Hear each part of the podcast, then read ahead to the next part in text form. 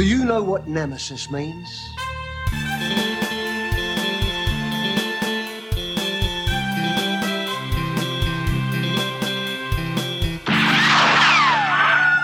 Hello and welcome to Direct, the podcast that takes a direct trajectory through a director's filmography. I'm Eric. I'm Levi.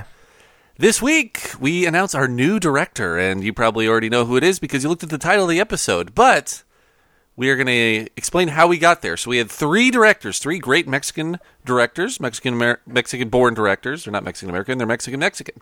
Uh, we had Alfonso Cuaron, we had Alejandro Gonzalez Iñárritu, and we had uh, Mr. Guillermo del Toro.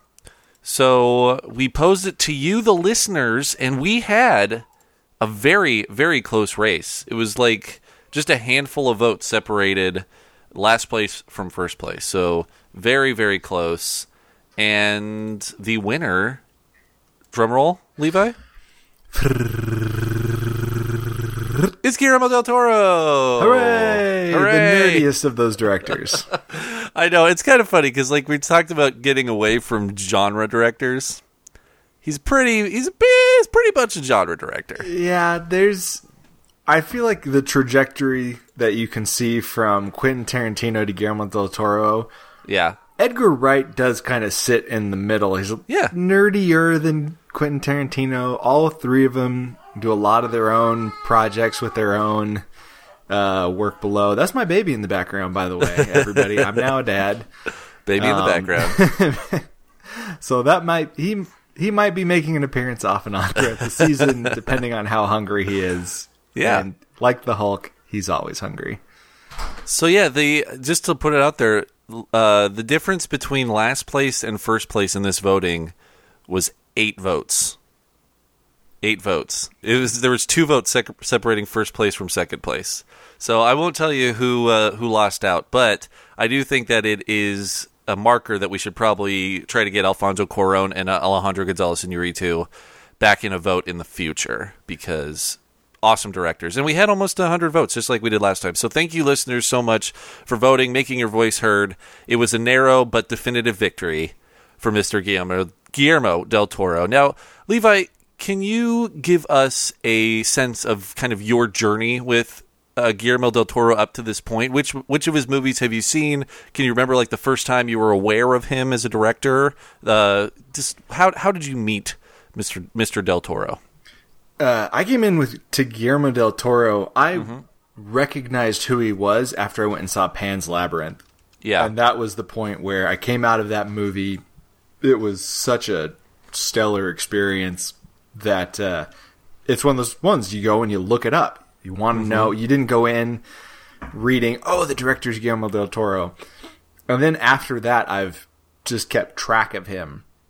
yeah. So, and I had seen Blade 2 and Hellboy before that.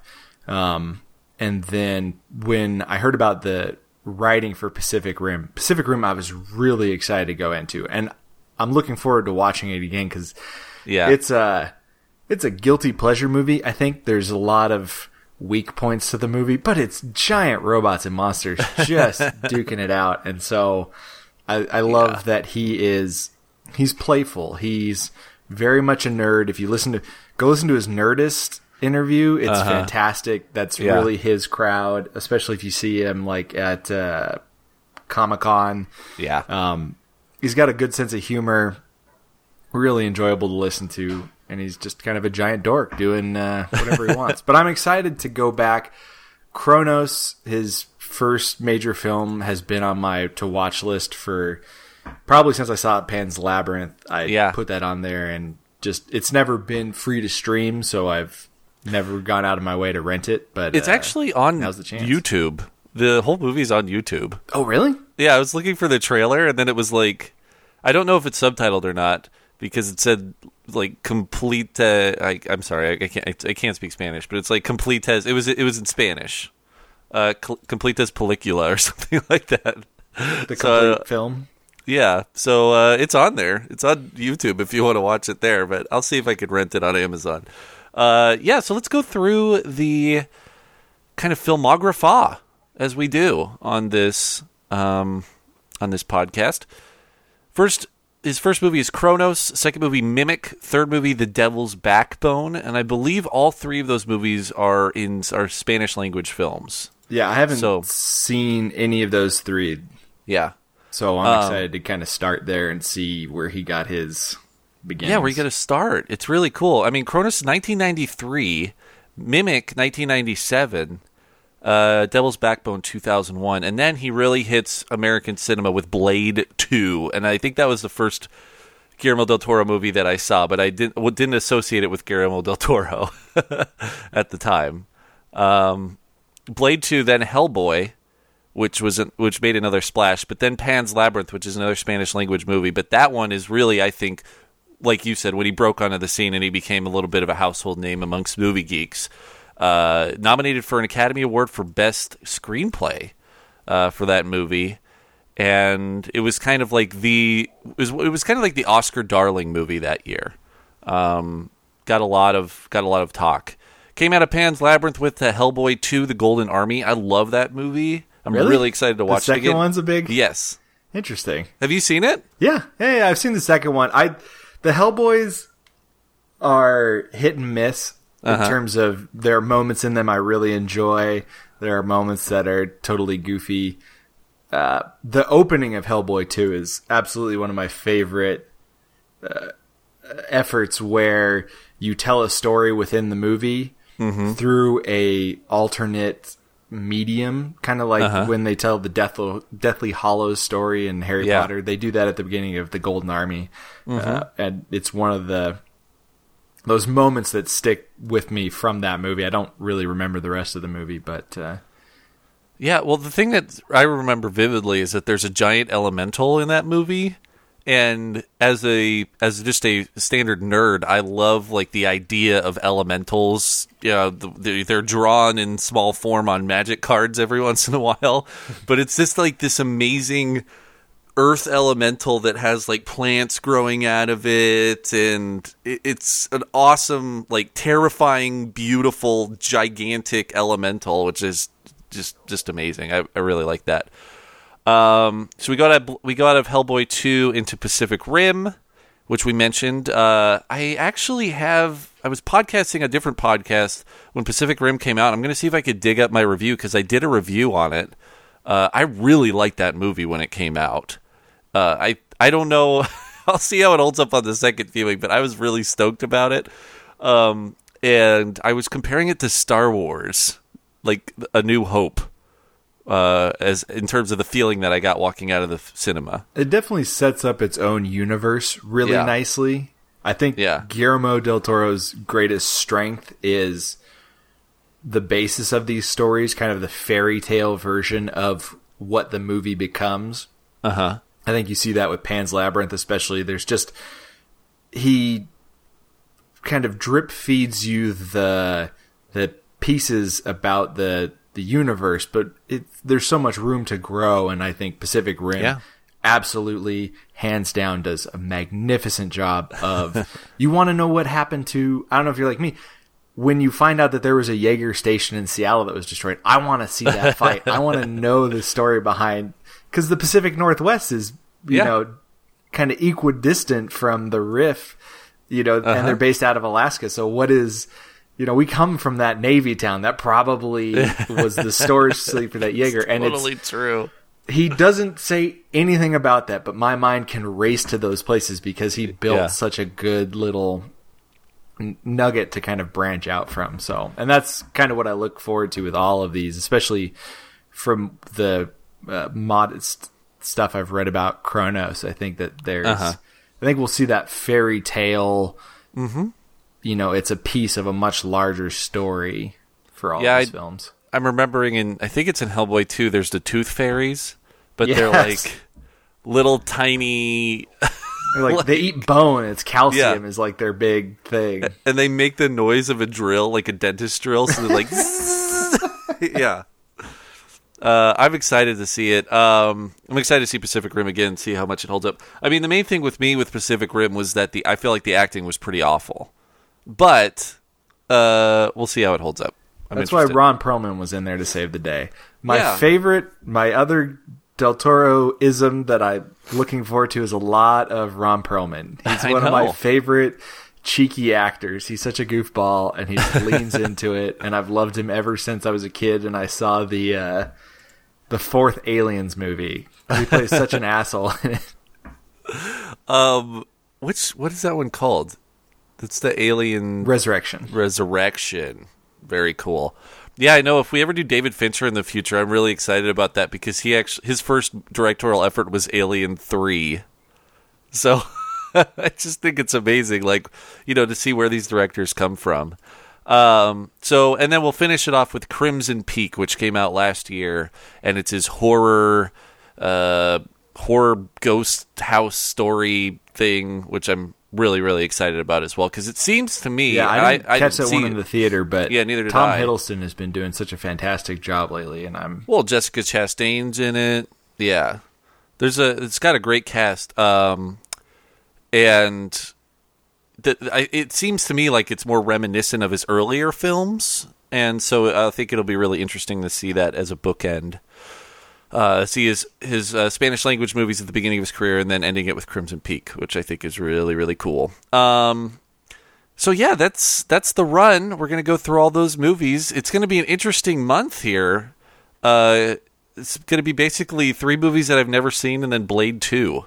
Starting off, we got Cronos, Mimic, The Devil's Backbone, and Blade Two for the first month. The second month is Hellboy, Pan's Labyrinth, Hellboy Two, and Pacific Rim, and then we'll we'll cap it off with Crimson Peak. I'm really excited about this run, man. this is a good This is going to be really interesting. Well, it's also this is the first director that we're doing that I have not seen all of his films. So I think it'll be really interesting to see these movies for the first time and get kind of a first take on them. Which and then and then see how those early movies that those a little bit more obscure films how they translate into his later visions as he as he moves along. And the cool thing about Blade 2 as well is that it's it's a Marvel movie before the Marvel movies really hit. Like I think Blade came out right before X-Men, which was kind of the first one that kicked it off, and then Spider-Man really blew up kind of the Marvel's, you know, uh, on-screen movies. And then, you know, later on of course with Iron Man when when Marvel got into the game by itself apart from Sony and Fox. Um, but yeah, Blade 2 was was like one of the first Marvel movies. It's a Marvel superhero movie. It's a Marvel comic book, Blade. Uh, and oh, I can't wait till we watch that movie. I want to have the discussion of whether or not we think Blade should join the Avengers. Did they? uh Who owns the rights to Blade? Is it Marvel's property? I think it's probably reverted back to Marvel. Um, I know that Wesley Snipes was like campaigning for a new Blade film. Uh, Wesley Snipes needs money, and I bet he Yeah. pays his taxes on it this time. um, Yeah, he he. So yeah, the Marvel has the rights back. Back, they have the rights to Blade, Punisher, Ghost Rider, Daredevil, and Elektra. Um, so all of those reverted back, and we've seen the Daredevil series uh, on Netflix, uh, produced by Marvel, and Elektra and Punisher are going to be in that series uh, in the second season coming up very soon. So. Um, so yeah, they own Blade, man. I think it'd be cool if they put Blade like in Hell's Kitchen and brought him back in one of those TV shows. Um, I don't know. I, I'm excited to have that conversation. Um, what else we got here? Oh, well, if we're going to talk about Guillermo del Toro, he, of course he's made awesome movies, but he's also the king of not making movies. so Oh, that's right, because he has uh, uh, what's the HP Love, and this is something that Yeah. we're gonna we should delve into off and on. Will be the HP Lovecraft influences. He Yeah. apparently has a statue of HP Lovecraft in his house.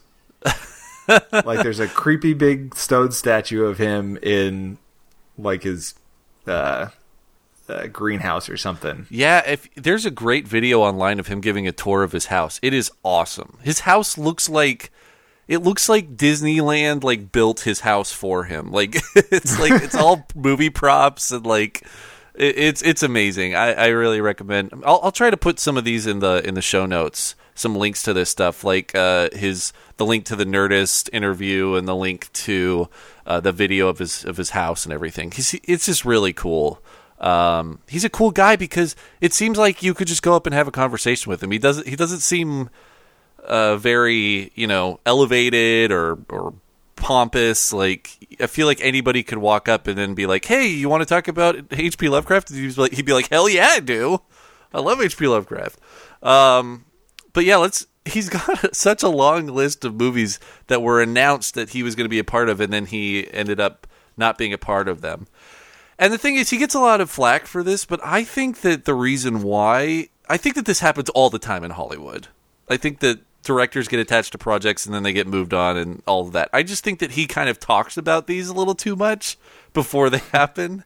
And so it's a little more apparent with him just because of the visibility that he gives it. But I, am sure it's something that happens pretty often. I think it's just his enthusiasm, and some of it Yeah. might be cultural upbringing. You know, he's just Yeah. more magnanimous, especially about his work. Um, Mountains of Madness, that's the one I'm thinking of, the H.P. Yeah. Lovecraft movie that he canned. And one of the reasons I heard was because Prometheus was basically the same story.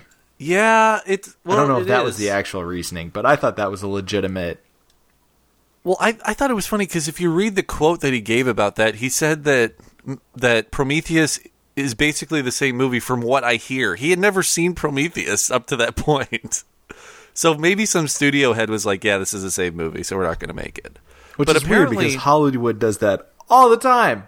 yeah, I know. Same two movies back to back. Not to mention, Mountains of Madness would be set in like you know the 1920s, hopefully. Yeah, but it's the 1920s Arctic, which is just as much an alien planet. Yeah, but you know they're wearing like you know gaiters and um and they have canvas backpacks and stuff. I think it would be different. Um, and apparently Tom Cruise was attached to uh, at the Mountains of Madness as the lead, uh, and James Cameron was attached as a producer. Like it, this would have been his biggest movie, I think. Uh, yeah, it's a real bummer. I would have loved to see that man because other than the thing and the uh, I mean, the thing isn't a direct H.P. Lovecraft movie, but it's so Lovecraftian, it's crazy. Uh, and and then the Reanimator.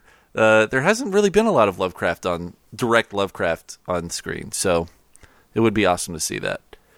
Um, but other movies that he was attached to, Justice League Dark, which I really wish that he would have made because it featured Swamp Thing, who's one of my favorite DC superheroes.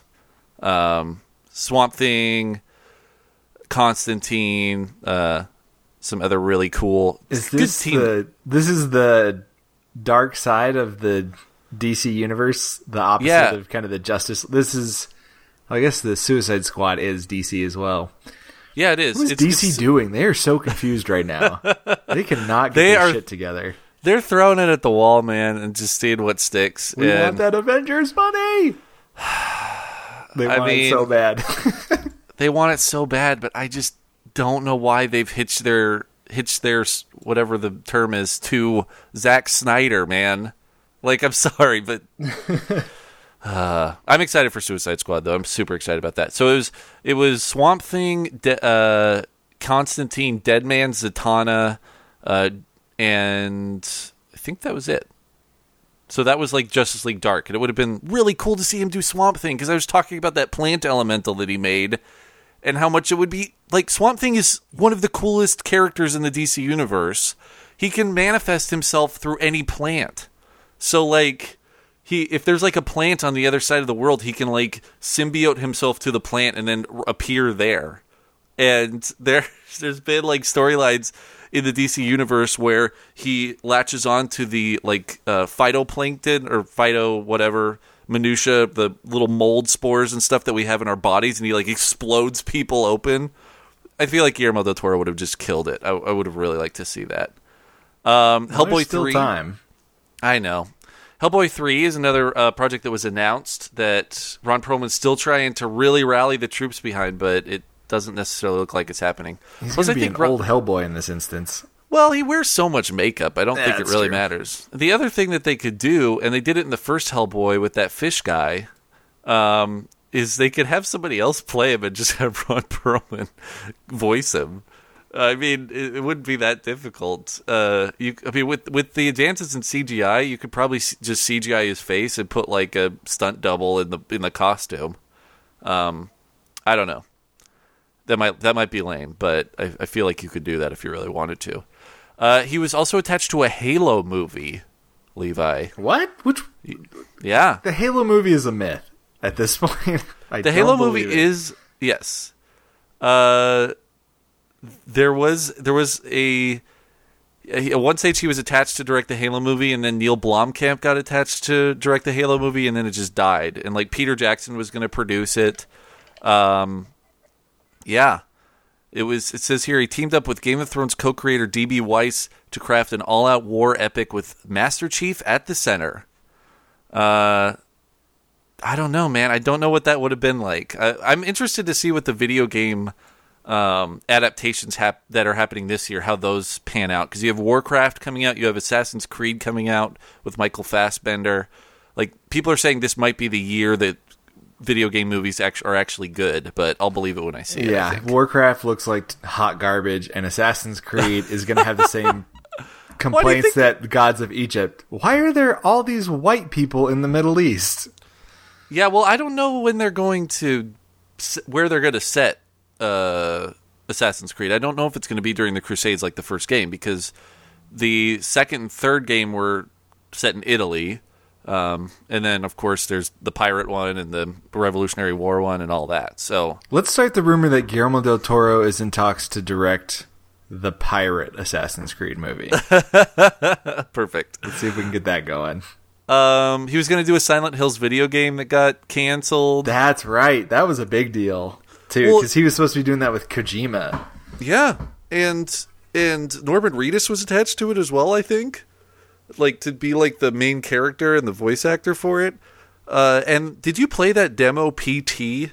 No, but I heard Yep. it was all the rage. Everybody was crazy about it. I played it. It was pretty creepy. It's pretty pretty gosh darn creepy. Uh, and then of course the Hobbit is kind of his most. Uh, the Hobbit is kind of his most uh, visible uh, directorial bow out. Apparently, he got really far on the Hobbit, and then he just kind of stopped doing it. And then Peter Jackson stepped in and made it a trilogy. Uh, and that's one of the reasons why some people. I mean, like if you listen to Jim and Aaron on Bald Move, they like hate the Hobbit movies, and I don't really understand why. I think that they're still pretty good movies. I like them. Um, they're probably kind of long, but I feel like it's Peter Jackson just being like, "All right, guys, you like Lord of the Rings? You're the guys who sit on the couch and watch the extended versions for 14 hours in one day.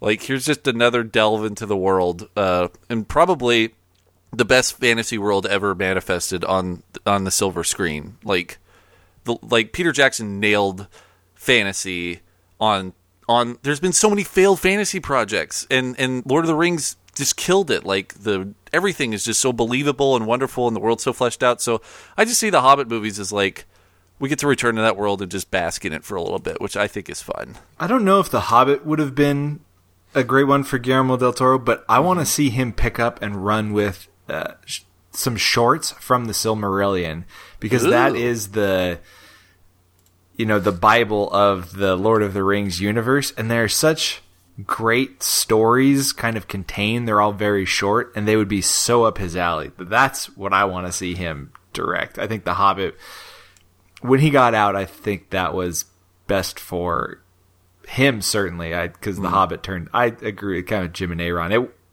the bar is set so high after Lord of the Rings, so it's Uh-huh. it suffers a little bit from that.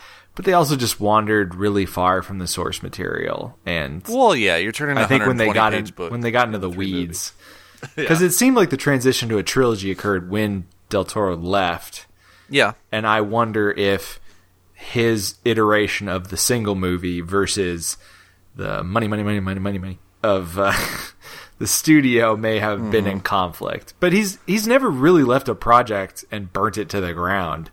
He's always No. been pretty amiable whenever he leaves a project, so it's hard to tell Yeah. when he's leaving over creative differences versus Edgar Wright and Ant Man, where everybody knew that that was a clear conflict of taste. yeah. Uh, also, why do you think the Warcraft movie looks like hot garbage? I think it could be good.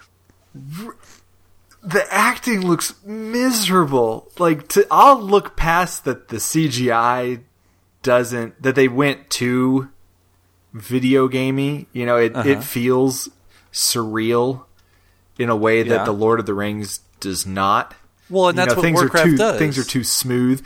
Yeah, and I get you're adapting a video game, but it's they're trotting over the uh, a popular plot line of oh my god we've got to unite our races and save the world. So that's not really interesting. Like for the scope of the warcraft universe that's the one they got to pick.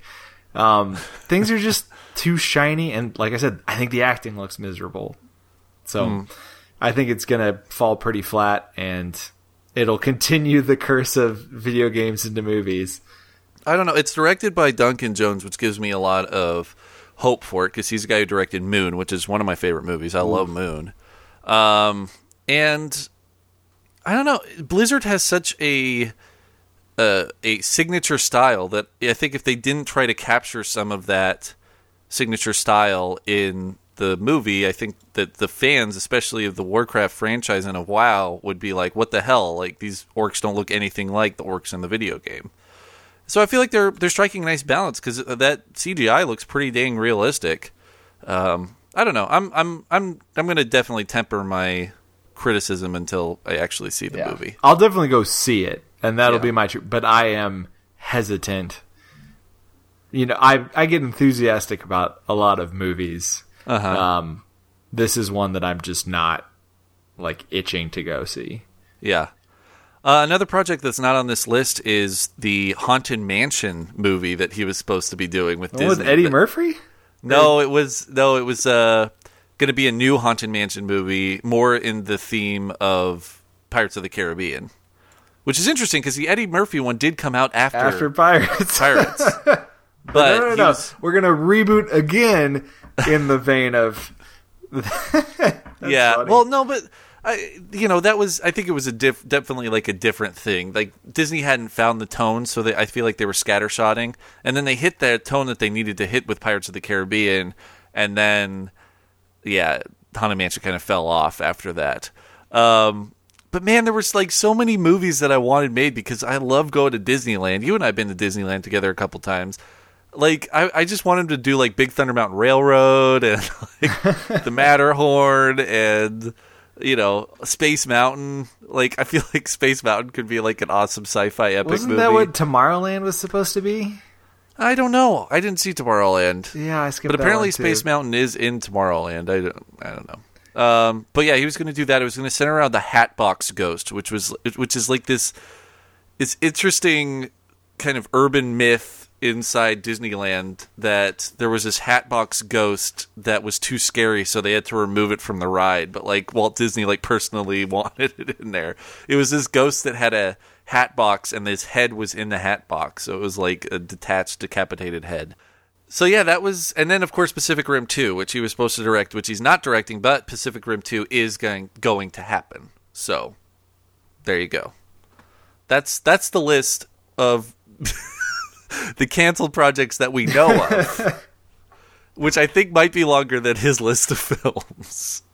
You know, So- the guy's every day he's hustling. He is Yeah, on the move. He's constantly forward momentum. I hats off. I think it shows too in his work. I think the Yeah. energy that's in all of these movies is undeniable. Even the you know Blade Two, I don't recall being particular. You know, didn't people say it's the best Blade movie.